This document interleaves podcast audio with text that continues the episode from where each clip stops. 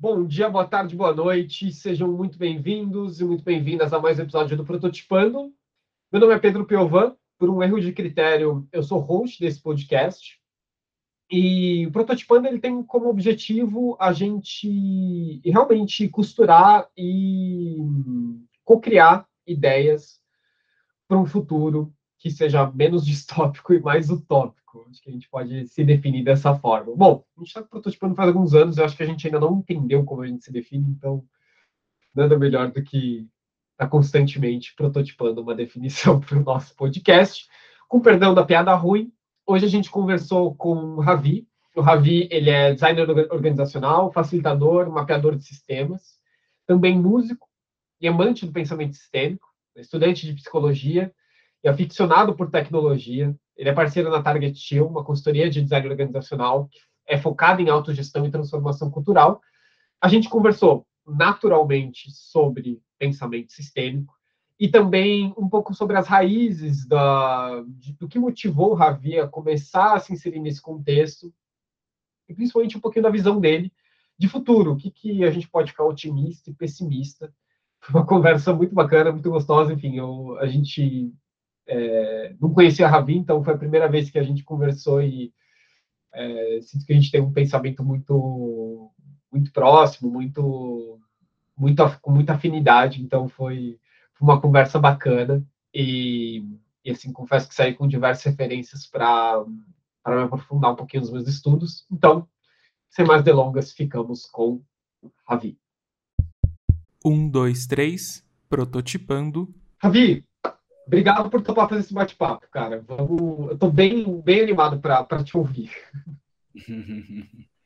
Valeu, cara. Valeu pelo convite. Feliz de estar aí contigo.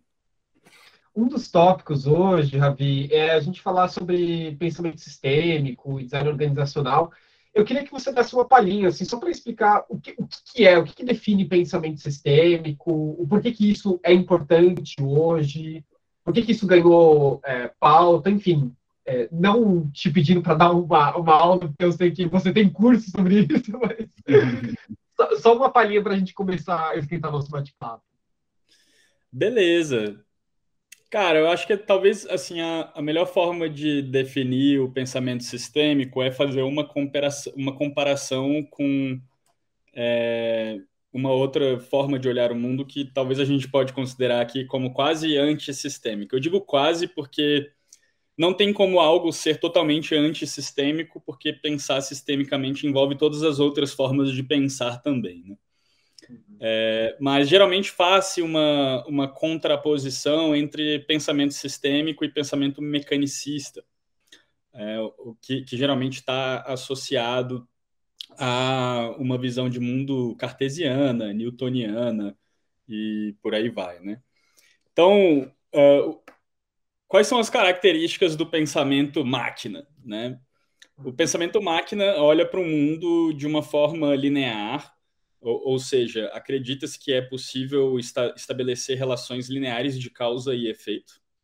E essa crença ela acontece porque atrelada a uma outra, um outro pressuposto, acredita-se também que é possível compreender qualquer coisa se você reduzir aquilo às suas partes individuais. Isso também é conhecido como reducionismo, né? É, então, assim, se você acredita que é possível estabelecer relações de causa e efeito lineares para fenômenos sociais ou para qualquer coisa que você interage no seu dia a dia, é, e se você acredita que é possível conhecer qualquer coisa reduzindo isso em partes, parece que há um outro terceiro pressuposto aí, que é você também acredita que é possível conhecer a realidade de uma forma objetiva. É, então não tem não existe aí uma interferência da subjetividade do observador. Né? Uh, nós, enquanto indivíduos, temos como conhecer a essência das coisas. É, e é a partir desses três pressupostos né, que, que, eu, que eu apelido eles de linearidade, de reducionismo e de objetividade, que você constrói, então, toda um, uma forma de olhar para o mundo é, que a gente apelida claro, de uma forma bem sarcástica e danosa, de mecânico. e a ideia do mecânico é, é, é, realmente uma alusão à ideia de máquinas, né? Porque quando você fala de uma máquina, você está falando de algo em, que, que é, funciona de uma forma relativamente linear. Lógico que isso pode ser questionado, né? As máquinas elas podem ter alguns aspectos não lineares ali, mas o que eu quero dizer com linearidade é que eu sei que uma coisa causa outra, que causa outra, que causa outra. E quando eu olho para uma máquina, é muito fácil eu, eu, eu, diagnosticar um problema dela. Talvez não seja tão fácil, eu posso estar sendo aqui arrogante e, e, pessoas que trabalham diagnosticando problemas em máquinas podem me odiar por causa disso, né? E claro, depende do tipo de máquina que a gente está falando. Uma coisa é eu diagnosticar um problema num relógio, outra coisa é eu diagnosticar um problema num foguete. Ainda assim, é tudo máquina e, e dentro deste processo, geralmente o pensamento analítico que envolve dividir as coisas em partes, né, e analisar as suas partes, ele é o suficiente. É, então, o pensamento sistêmico ele é uma contraposição a esses pressupostos. Né? Enquanto no olhar mecanicista a gente uh, atribuiria relações de causa e efeito lineares, num olhar sistêmico nós assumimos, partimos do pressuposto de que as relações elas são não lineares e circulares, elas se retroalimentam. Né? É, enquanto eu uh, achava que é possível conhecer qualquer coisa quebrando aquilo em partes individuais e analisando as suas partes, eu aqui no pensamento sistêmico eu entendo que eu só posso conhecer qualquer coisa a partir da relação entre as partes e não das partes individuais. Né? E depois uh, o pensamento sistêmico ele traz uma premissa é, muito importante que é a questão da subjetividade. Então não, não é possível dentro de, deste pressuposto, eu, enquanto observador, interagir com qualquer tipo de fenômeno sem considerar a minha própria subjetividade de observador. É, então, parte do princípio de que tudo é subjetivo e não só subjetivo, mas intersubjetivo, porque as pessoas elas têm percepções diferentes da realidade. Né? Então, é, de uma forma bem resumida, né, o pensamento sistêmico ele é uma forma de ver o mundo, que envolve esses três pressupostos que eu estou falando, da não linearidade, da subjetividade e do holismo, né? que a gente às vezes chama também de complexidade. É... E além de ser uma forma de ver o mundo, isso acaba caracterizando também um paradigma científico. Existem várias abordagens dentro da ciência que foram se ramificando a partir das, dos, das metodologias e das ciências sistêmicas, né? a, a, própria biologia teve uma revolução aí no final do século XIX com um cara que é atribuído como sendo talvez um dos primeiros teóricos do, do pensamento sistêmico, que é um cara chamado Bertalanffy. Eu não vou ficar aqui cagando referência para porque talvez fique muito pesado, depois a galera pode ler os artigos e, e saber mais, né? É, mas houve aí uma revolução dentro da, da, das abordagens científicas ao levar em consideração esses pressupostos. Então, uh, quando a gente pensa em teoria da informação, quando a gente pensa na cibernética, é, quando a gente pensa na própria antropologia, na sociologia, uh, biologia, química, todas essas disciplinas elas acabaram bebendo de uma, uma transformação de paradigma que ocorreu é, com, com essa reviravolta aí das abordagens sistêmicas emergindo. Então, visão de mundo, um paradigma científico e o pensamento sistêmico, ele é também um conjunto de abordagens, né? É, é, é um conjunto de abordagens muito específicos, são muitas abordagens. É, eu acho importante enfatizar isso, porque muitas vezes a palavra sistema e sistêmico é uma coisa totalmente popularizada que hoje perdeu completamente o seu sentido, né? É, é igual cultura e mindset, ou o próprio design, né? É, você tem hoje, é, quando a gente tem algum tipo de problema, geralmente a galera simplifica tudo dizendo: ah, isso aí é porque a galera não tem um mindset de crescimento, ou porque a nossa cultura é tóxica e a gente não, não tem um problema cultural, né? E, ou, em outra instância, não, o problema é o sistema. Somos nós o sistema, né? é, então, eu, eu gosto de enfatizar essa questão de que também é um conjunto de abordagens porque existem realmente muitas ferramentas e abordagens práticas muito elaboradas e, e testadas e desenvolvidas por milhares de pessoas, homens e mulheres, é, que, que vêm, vem testando essas abordagens em diferentes campos. Né? Então, você vai ter abordagens sistêmicas muito específicas dentro do, da área organizacional, dentro da, da questão social, ambiental, a própria ecologia, né, como, como uma, um campo de estudo, a gente pode olhar como sendo uma, uma ramificação de, de ciências sistêmicas. Né? A ecologia ela já nasce neste campo é, que, que, bebe diretamente de, de abordagens sistêmicas. Né? Então, para resumir, né, o pensamento sistêmico é uma forma de ver o mundo, é um conjunto de, de abordagens e também um paradigma científico. Interessantíssimo, Ravi. Me, me, conta uma coisa, como é que você. Quando foi a primeira vez que você entrou em contato com isso? Assim? E, e como é que foi essa, essa virada, esse clique? Você falou, caraca, isso aqui é importante. É, eu preciso olhar para isso aqui e me aprofundar nisso aqui. Como é que foi esse momento de encontro com o pensamento sistêmico? Uhum, perfeito. Cara, eu, eu, eu sou uma pessoa muito privilegiada, né? Eu sou filho de educadores ambientais. É, meus pais são, são do teatro ambiental e sempre foram envolvidos com, com movimentos uh, sociais e ambientais. E, e, eu realmente tive uma introdução a, a, a, toda a questão da ecologia, da sustentabilidade e tecnologias sociais como permacultura. É, eu tive isso em casa, né? É, eu tenho, tive esse privilégio. Na verdade, demorou para eu sacar que esse, esse contato que eu tive em casa com essa coisa era tão relevante e, e, era tão pouco difundido, na verdade. Eu partia do pressuposto de que estava dado e todo mundo, na verdade, tinha contato com essas coisas, né? Porque eu não conhecia é, outra realidade.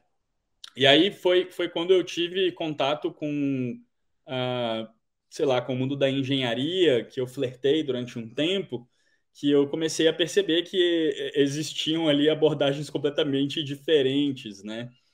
É, ainda mais entrando em contato com o mundo da gestão depois e tal, eu comecei a me tocar que, putz, é, são paradigmas completamente diferentes né, nos, que a gente está tá operando aqui. Então, para mim, começou muito cedo, né? Uh, mas talvez, assim, pra, eu, eu posso dizer que o, o, momento em que eu entrei em contato de uma forma mais séria uh, com este campo foi aí mais ou menos uns 10, 11 anos atrás, quando eu, eu tive contato com uma tecnologia social que é voltada para design de, de, projetos colaborativos, chamada Dragon Dreaming. É ela, ela ficou, foi, foi, ficou bastante popular aqui no Brasil, bastante gente conhece, uhum. né? E essa, essa metodologia, ela, ela é um conjunto de várias abordagens e é, é fundamentalmente baseada no pensamento sistêmico e as suas várias uh, ramificações, né? Mas é, de forma resumida, assim, para mim o contato ele vem realmente com a ecologia, é, tendo, tendo sempre tido essa proximidade né, com, com temáticas relacionadas à sustentabilidade e questões sociais. Eu estava tava refletindo aqui, Ravi, que assim, é muito do nosso do nosso insucesso, vamos falar assim, ou da, da nossa, das nossas crises que a gente vive hoje, né? Acho que crises sociais, crises empresariais, crises econômicas, elas estão muito relacionadas a, a, uma limitação de como ler o mundo e como se posicionar no mundo. Né? Acho que o pensamento linear, mecanicista, né, que, que você estava trazendo, ele se provou, e para quem acha que ainda não entendeu isso, uma hora vai ter que entender, que ele se provou incapaz de nos ajudar a construir um mundo mais possível, né? É, ou até a, um planeta mais possível, né? Porque esse, esse pensamento mecânico ele está levando a gente a pensar em sair do planeta, né? E assim, a coisa mais, pelo menos para mim, a coisa mais boring que deve existir é você estar tá em Marte, cara. Tipo, que merda, assim, perdeu as cores, per perdeu o sol, você perdeu, você perdeu todo o contato que a gente tem com essa natureza múltipla. Puta, que bosta que deve ser morar em Marte, mas enfim. É, e eu acho que esses acrônimos, né, VUCA, BUNny, etc., eles acabaram é, mais do que a, a, importância do fundamento deles, né, que, enfim, são conceitos VUCA acho que um pouquinho mais fundamentado, mas assim, ele mais do que a importância do fundamento deles é como eles conseguiram deixar emergente essas pautas, né? Tipo, ó, se a gente não lê mundo a partir da sua volatilidade, a partir da sua incerteza, a gente está ferrado. Né? A gente vai caminhar para o futuro que a gente já conhece, já produziu muita cultura, que é a distopia. É... Então, eu, eu, queria te ouvir um pouco sobre esses acrônimos e, e como é que você vê a, a importância deles principalmente no mundo empresarial, que são as máquinas que regem um certo movimento. Perfeito, perfeito. É, cara, eu, eu acho que assim, especialmente dentro do, do mundo corporativo, é, existem milhares e milhares de jargões que, que são utilizados o tempo todo para tentar é, descrever alguma coisa, né? E, e tem um, uma, um fenômeno que acontece em qualquer meio especializado, né? Quanto mais você se especializa, mais você utiliza termos que são abstratos. É, né, se você olha para a sua própria área e com quem você se comunica, você vai perceber que, ao se comunicar com pessoas da sua própria área, você começa a utilizar uma série de jargões que só vocês entendem. Né? É, e esses jargões específicos, específicos eu, não, eu não vejo nenhum problema específico com os jargões. Eu acho que a, a minha questão é, é mais na forma como as pessoas utilizam isso de uma forma indiscriminada, é, geralmente para transmitir uma ideia de que elas estão falando de algo muito profundo, uh, mas o nível de abstração que elas estão levando aquilo é tão alto que a, aquilo deixa de ser útil. Né? Então, eu, eu costumo brincar utilizando uma, uma comparação que se, se eu chamo uma vaca de mamífero, eu perdi todas as, as características da vaca. Né? Legal, uma vaca é de fato um mamífero, mas se eu chamo ela simplesmente de mamífero, eu já não tenho mais nada da vaca, né? Perdi todo, tudo, todas as qualidades dela, que são, que são específicas dela. É... Então, quando eu vejo a galera utilizando termos como VUCA e BANI, é, eu entendo, se eu empatizo, eu entendo que o que a galera está querendo dizer é nós estamos num, num, num, mundo altamente complexo e as ferramentas que a gente utilizou no passado, que, que são herança de uma, de uma era mecanicista, elas não, não são mais o suficiente, né? Só que eu vejo a galera falando isso para justificar ferramentas como agi, metodologias ágeis e, e, sei lá, OKRs. Por exemplo, que, que tudo bem, eu, eu, posso dizer que a agilidade te, bebe muito do pensamento sistêmico? Bebe, mas ainda é essencialmente uma parada tecnocrata e, e, e muito mais próximo de uma visão mecanicista do que realmente uma abordagem essencialmente sistêmica. Né? E isso talvez seria um papo para outra hora, para é, fundamentar tudo isso. Agilistas, me perdoem, tá? A gente pode conversar.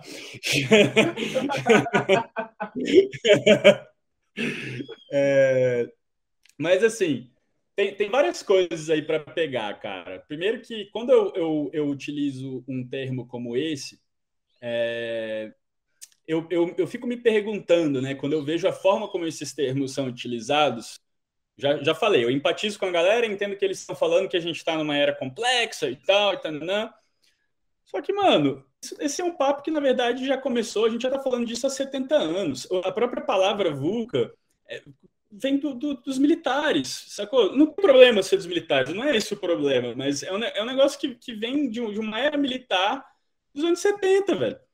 Então, como, como é que você está querendo me, me, utilizar um jargão desse, me dizendo que a gente está lidando com a era da complexidade, volatilidade, blá, blá, blá, sendo que você está usando uma parada, velho, que, que, que na verdade já nem reflete mais os dias de hoje. Se você quer utilizar um jargão para os dias de hoje, utilize o antropoceno, é o mais próximo que a gente tem.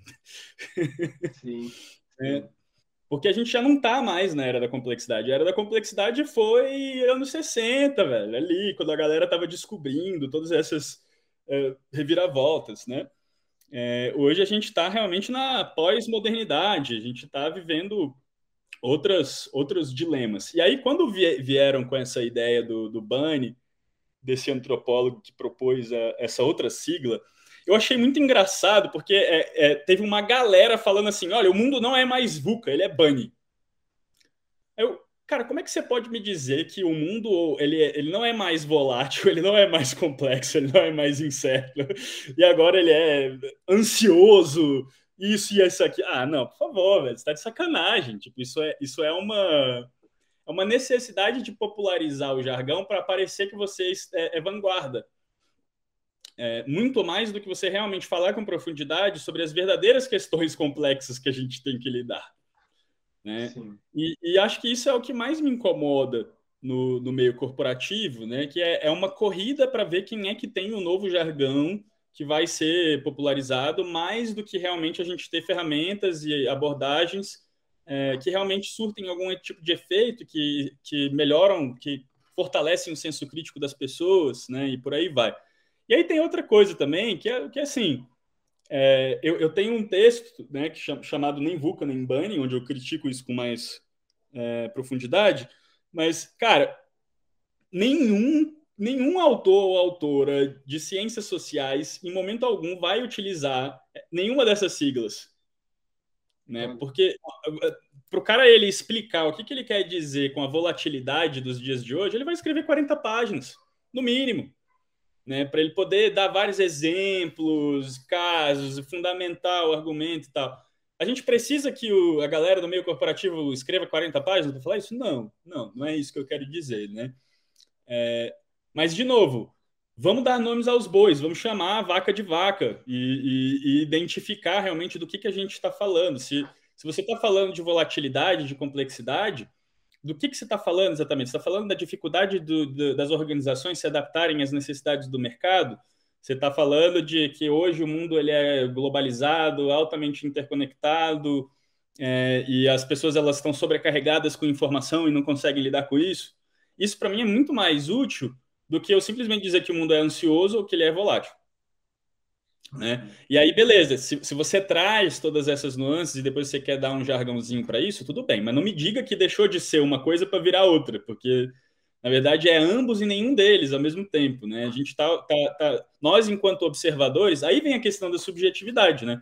Nós, enquanto observadores, estamos dando nomes para os fenômenos que a gente observa é, e criando jargões para se comunicar com o nosso meio. E é só isso, é só isso que significa. Não, não, eu chamar o mundo de VUCA não quer dizer nada mais do que isso. Né? É, então, assim, eu, eu acho que o meu convite para a galera, de uma forma geral, em relação a esses termos, é, não é uma questão de parar de usar os termos, mas se esses termos são importantes para você, fundamente eles. É, e, e, reduza o nível de, de abstração. É, eu, eu não preciso utilizar um termo militar para dizer que o mundo é complexo. Eu, eu não careço disso. Eu posso descrever isso de várias outras formas. É, posso falar de subjetividade, posso falar de não linearidade, né? posso falar de holismo, de complexidade, por aí vai. É, então, eu acho que o convite é mais para a gente baixar o, o nível de, de, abstração e se preocupar menos com essas tendências né, de, de querer estar à frente com os jargões mais populares. Porque muito mais importante do que a gente ter jargões populares é a gente ter pessoas com, com exercitando o, raciocínio crítico né, e realmente investigando o tecido social, buscando formas de, de intervir que são realmente efetivas. E, e se você faz isso, né, se eu tenho, sei lá, um grupo de pessoas numa favela que se organizam para criar programas sociais e eles nunca utilizam a palavra VUCA, para dizer que eles estão fazendo uma intervenção sistêmica, foda-se. Para mim é maravilhoso. Eles estão fazendo o trabalho deles, eles não precisam nem saber que existe esse jargão. Né? Então, acho que esse é o ponto. Como é que isso chega para você? Cara, eu. Puta merda, né, Ravi? Tem tanta coisa aí, cara, mas. É, eu, eu, eu, eu totalmente concordo com você. E, assim, uma das coisas que eu que mais me incomoda no mundo corporativo e e eu acho que, enfim, a gente tenta que nem ensaio, muito do nosso trabalho é esse é um contraponto em relação a isso, é, é a gente falar e trabalhar sobre as coisas que realmente importam e a gente gastar menos tempo, até porque eu acho que a gente tem é, o tempo ele, ele, ele, tem ficado mais escasso nesse sentido, né? A gente tem a, a gente vive uma emergência global em que o reloginho agora ele está contando em contagem regressiva, né?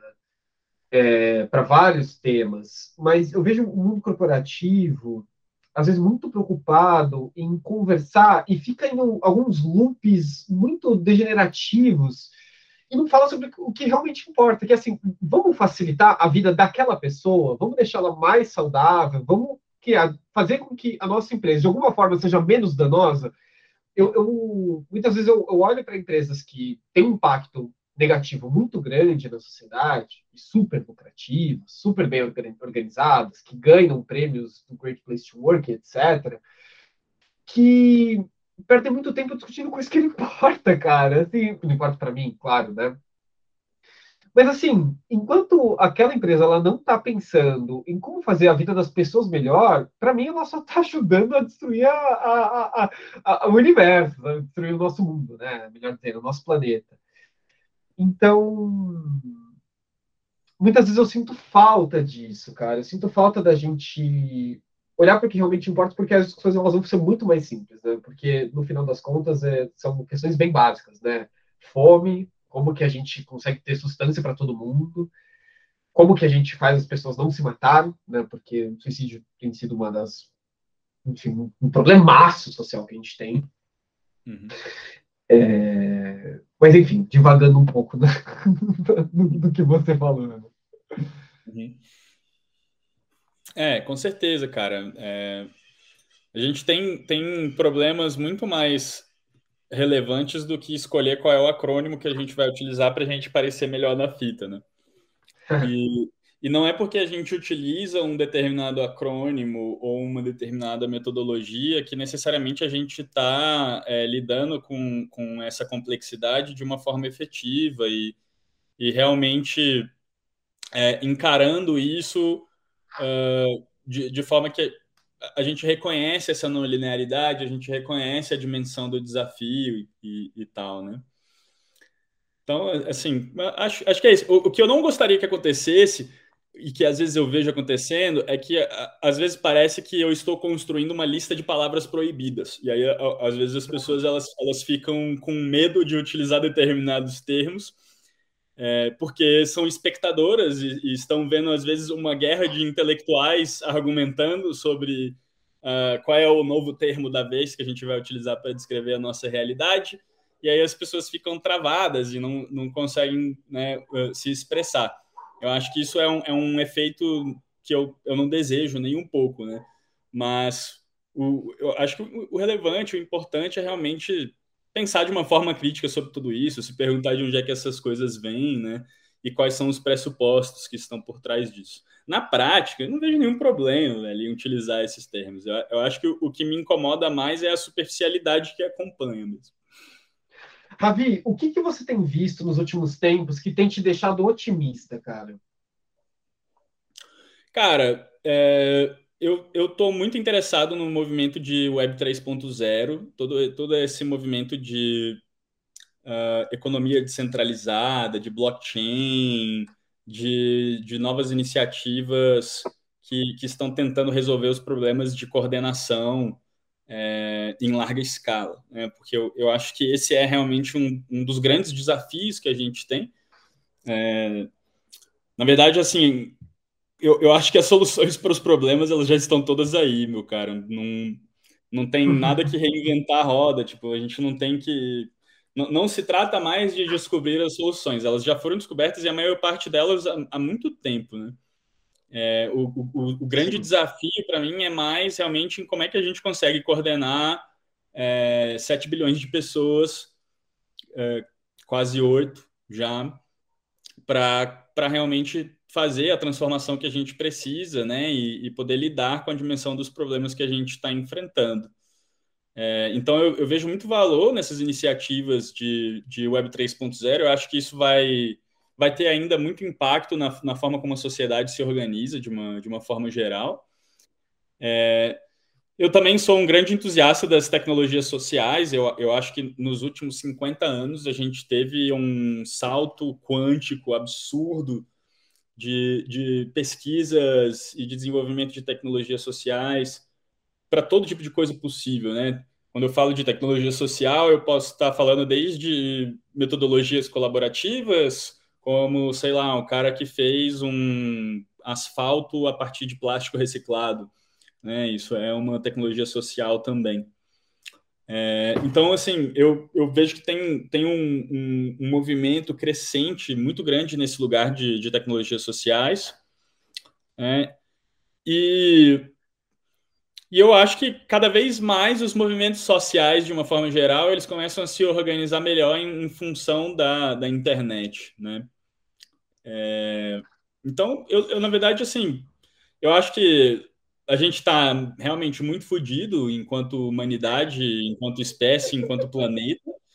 É, mas eu também não acho que a gente chegou no fundo do poço ainda, não. É, eu, eu, eu sou bastante pessimista em relação ao, ao, que, ao que pode acontecer, porque tem que ter o pé no chão e, e, e admitir que é, as iniciativas em direção a uma mudança substancial elas são escassas.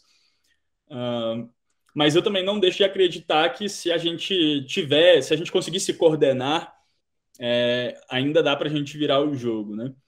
Agora, o foda é que enquanto a gente está aqui com todos esses problemas, a gente tem um trilionário como Elon Musk perguntando para a galera, falando que ele oferece 100 milhões para quem, quem desenvolver a melhor tecnologia de captura de carbono, por exemplo. Cara, a melhor tecnologia de captura de carbono é uma árvore, velho. Você quer, você quer tecnologia? Não estou entendendo, né? Então, assim, isso, isso é o que me deixa mais temeroso. Tipo, putz, esse cara, velho, o cara sozinho, ele teria grana para investir Total. tanta coisa. E o maluco tá estimulando sei lá, a galera desenvolver tecnologia de captura de carbono que não seja uma árvore. Eu não estou entendendo, né? Não, imagina. Então, assim, esse tipo de coisa me deixa bastante temeroso, mas eu, eu tenho fé, cara. E quando eu digo fé, eu realmente tenho fé porque eu acredito em algo que eu não, não tô vendo.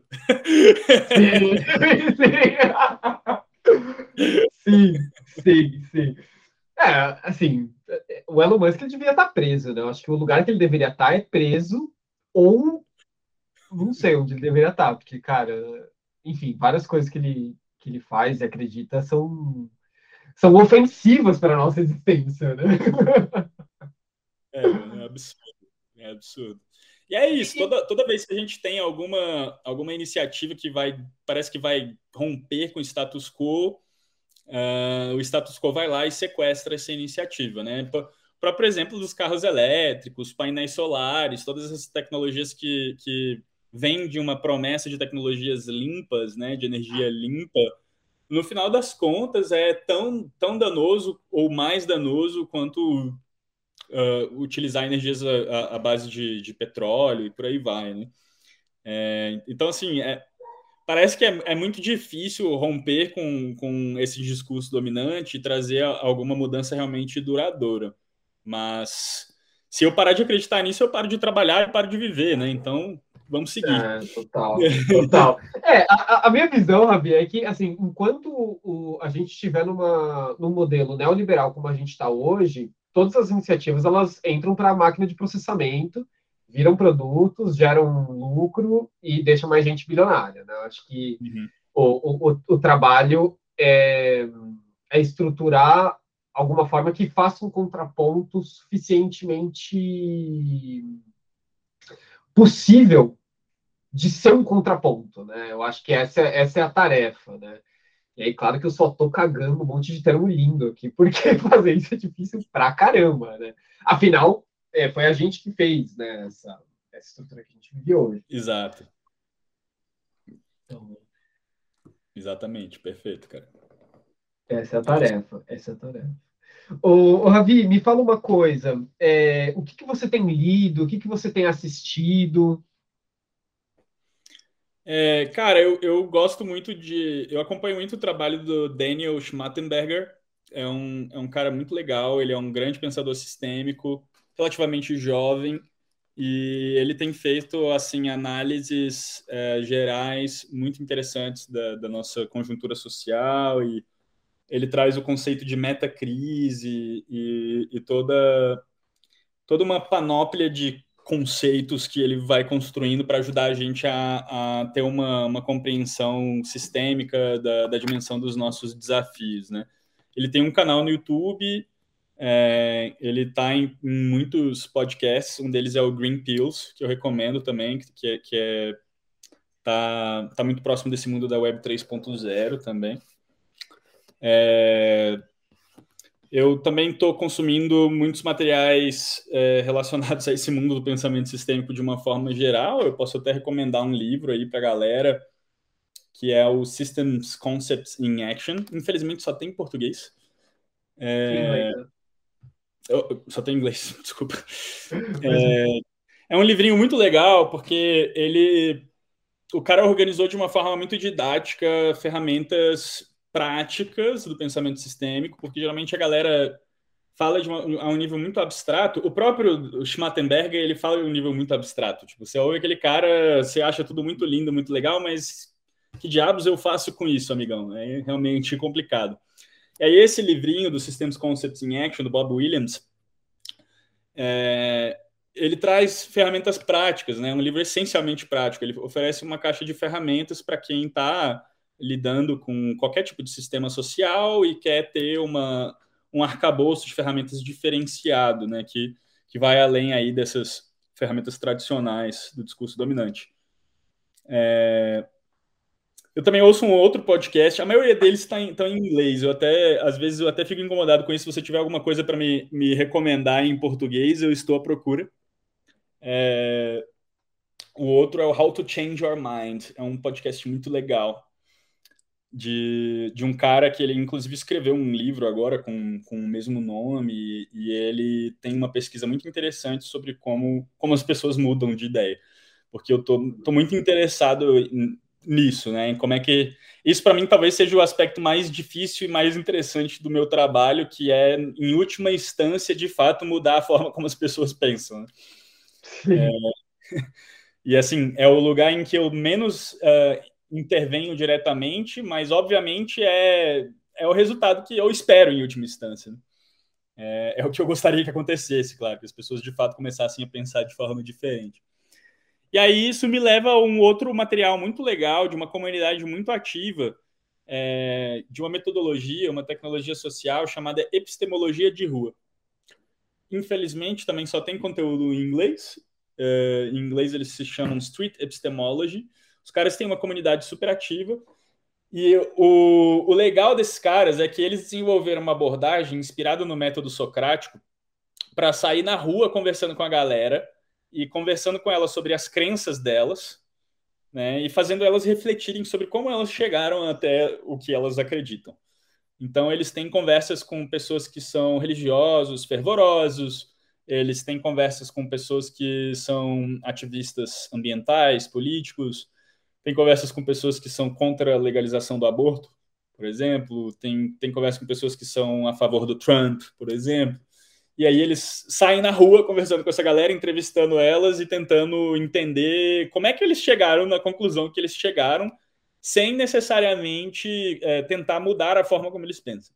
Né? É uma conversa onde eles investigam o método das pessoas para chegar às conclusões que elas chegam. E é muito legal, cara, porque muitas dessas conversas de fato acabam fazendo só pelo fato, pelo simples fato das pessoas refletirem sobre como elas chegaram na conclusão que elas chegaram, às vezes elas mudam de ideia. É, é muito interessante. interessante cara. É, e, e, eles, assim, é uma, é uma tecnologia social aberta, open source e tal. Eles têm uma série de materiais, tem uma porrada de vídeo no YouTube é, da galera aí saindo, entrevistando as pessoas. Você pode ver as entrevistas e tal.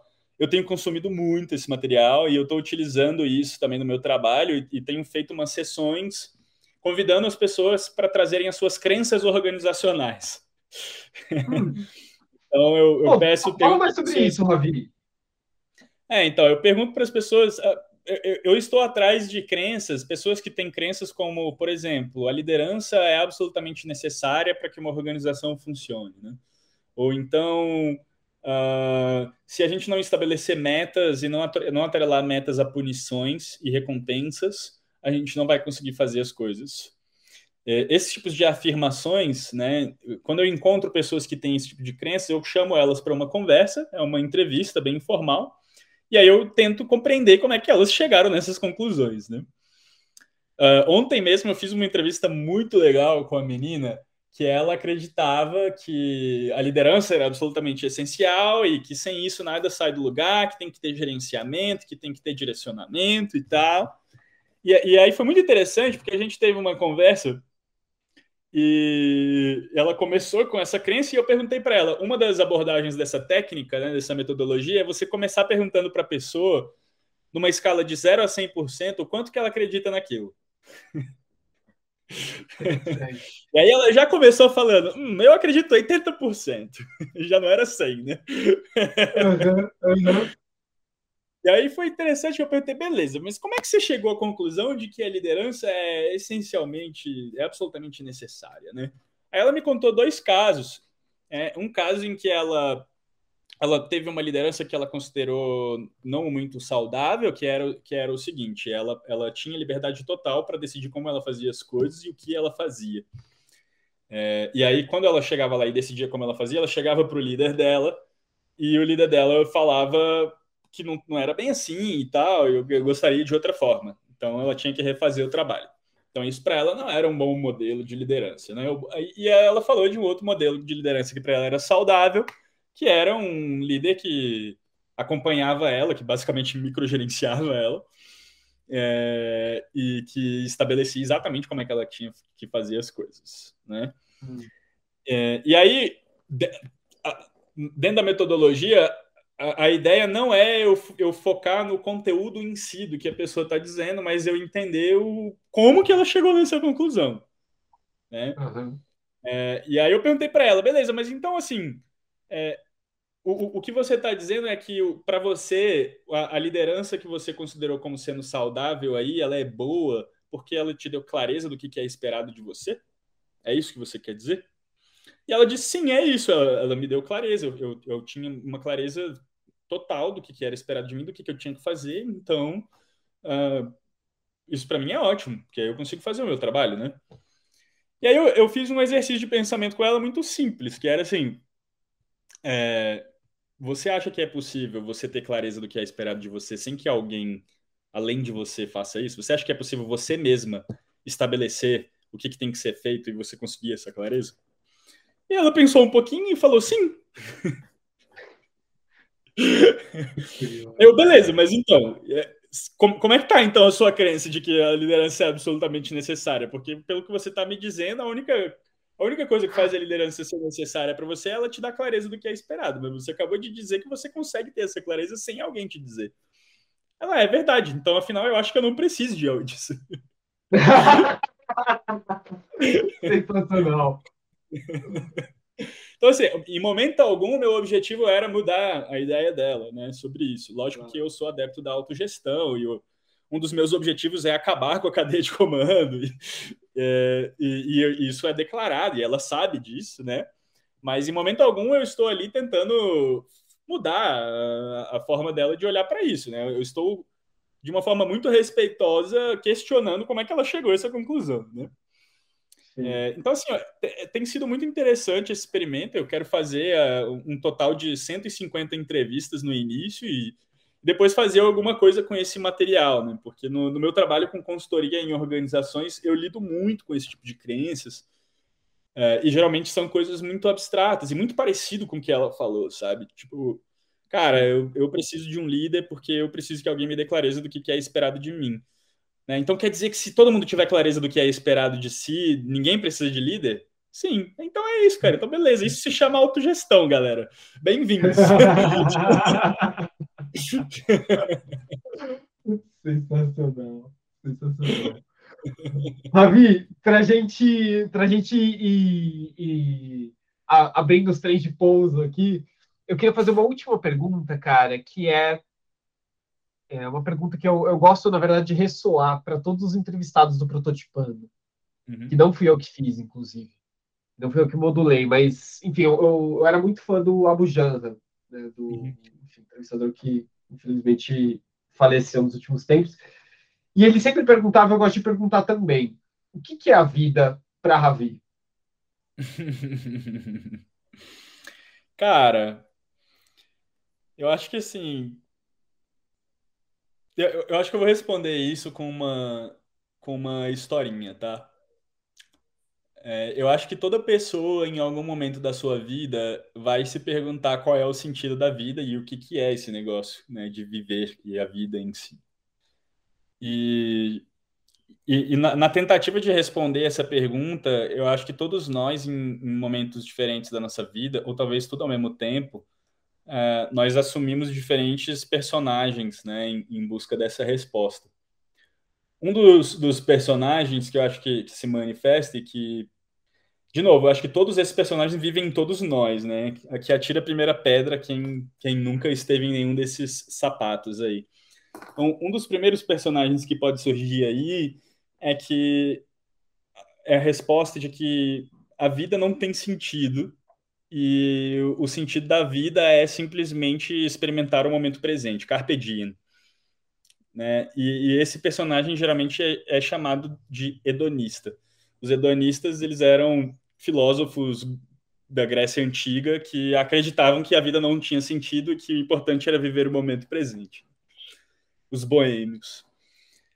Uma outra, uma outra forma de responder esta pergunta é, é tentar buscar a resposta do sentido da vida num livro e achar que é, todo o sentido da vida vai estar contido em alguma fórmula mágica que foi escrita por alguém num livro mágico e aquilo ali são os fundamentos de toda a vida, e aquilo é a própria vida em si, né? E esses são os fundamentalistas, que vivem a partir dos seus fundamentos, né? É... Você também vai ter outras pessoas que elas não acham nem que o sentido da vida é só viver o momento presente e nem que o sentido da vida está escrito num livro, mas elas acham que alguém vai explicar o sentido da vida para elas. E, esses eu gosto de chamar de guru chasers. Eles estão sempre.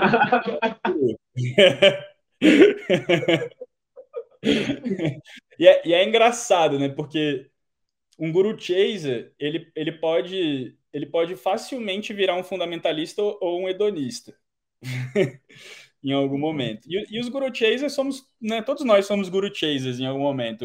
São, são aquelas pessoas que elas pulam de uma metodologia para uma metodologia para outra metodologia, de uma forma de terapia para outra, de, de uma linha de pensamento para outra, e está sempre buscando no outro as respostas. Né?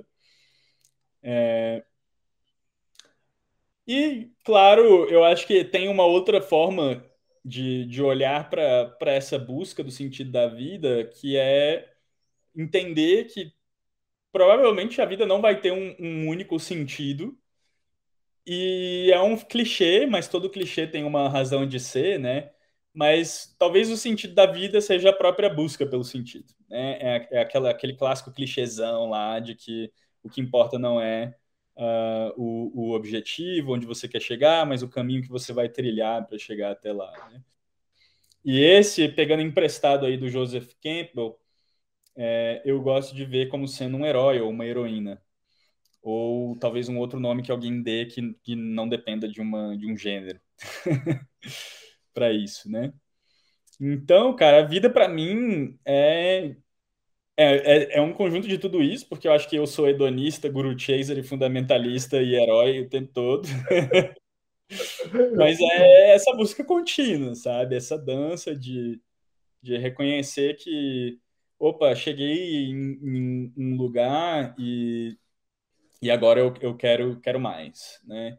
E, e para mim, eu, eu tenho um, um slogan pessoal, que é como eu gosto às vezes de, de chamar, que é o, o, o, sentido da minha vida, né? Aquilo que eu busco na, na, na minha vida é construir relações ganha-ganha, é construir relações em que é, ninguém tenha que perder para a gente poder se relacionar, né? E, que ao, ao estarmos juntos nós podemos mutuamente nos, nos beneficiar. Nós, nós geramos um processo de aprendizagem mútua. Né? E acho que é isso. É meio piegas, mas é isso aí. o que não é, né, Ravi? Acho que o que não é piegas, né? eu acho que a, a vida para mim é um grande clichê. Assim. Para mim, às vezes eu falo para minha companheira, eu falo assim, nossa, eu, eu, às vezes eu me sinto, cara, num cartoon, assim, porque para mim é tudo muito caricato, e aí ela fala, puta, de fato você está precisando de uma psicóloga, de um psicólogo, assim, você está precisando de uma terapia, né? Show. Ravi, é, cara, para quem se interessou no nosso bate-papo, quer conhecer um pouco mais sobre o pensamento sistêmico, além, claro, das referências que você deixou aqui, quer saber um pouquinho mais do teu curso, que você vai dar aula daqui a pouco também, Uhum. É, e do teu trabalho como consultoria. É, como é que as pessoas te acham? Como é que elas ficam sabendo de você e do teu trampo? Beleza. Bom, eu, eu trabalho numa consultoria chamada Target Teal. É, é só procurar targetil.com ou procurar no LinkedIn ou no, no Instagram. Eu também estou no, no LinkedIn, a galera pode se conectar comigo se quiser. E eu tenho ali uma, né, eu escrevo ali vários artigos no blog da Target Teal. Então é o meu canal principal assim de divulgação do meu trabalho. Eu centralizei, acabei centralizando tudo ali mesmo. Legal. Ravi, cara, brigadão pelo pelo teu tempo. Obrigado pelo, por, pelo compartilhamento de todo o teu pensamento, as suas informações. Foi muito legal ter uma troca contigo. E, e é isso aí, cara. Tamo junto espero gravar uma próxima contigo aqui, uma V2 do, desse, desse, desse, desse tópico, porque eu acho que tem bastante coisa ainda para gente, a gente tocar. Massa, querido. Pô, valeu pelo convite aí, eu adorei te conhecer também, achei super legal, super top uma, uma segunda rodada, outros encontros informais também. E vamos que vamos, até o próximo episódio. É isso, pessoal. Esse foi o nosso prototipando de hoje. Uh, fica aqui mais uma vez um agradecimento para o Ravi. Foi uma conversa muito construtiva, cara. Eu tô, eu tô bem animado para buscar um pouquinho do que, que ele citou aqui para nós. É, se você gostou desse podcast, desse episódio, eu recomendo o episódio que a gente gravou com a Ana Flávia. A, a Ana, ela explorou um pouco, bastante sobre o que, que é, o que são os polímatas, e eu acho que é uma ótima complementariedade para o que a gente conversou aqui hoje. Na verdade, por alguma decisão do destino, esses dois episódios ficaram um atrás do outro, um na frente do outro, então nada melhor do que já pular para aquele, se você ainda não ouviu. É isso, pessoal. Um abraço para todos, fiquem bem e a gente se vê no próximo Prototipando.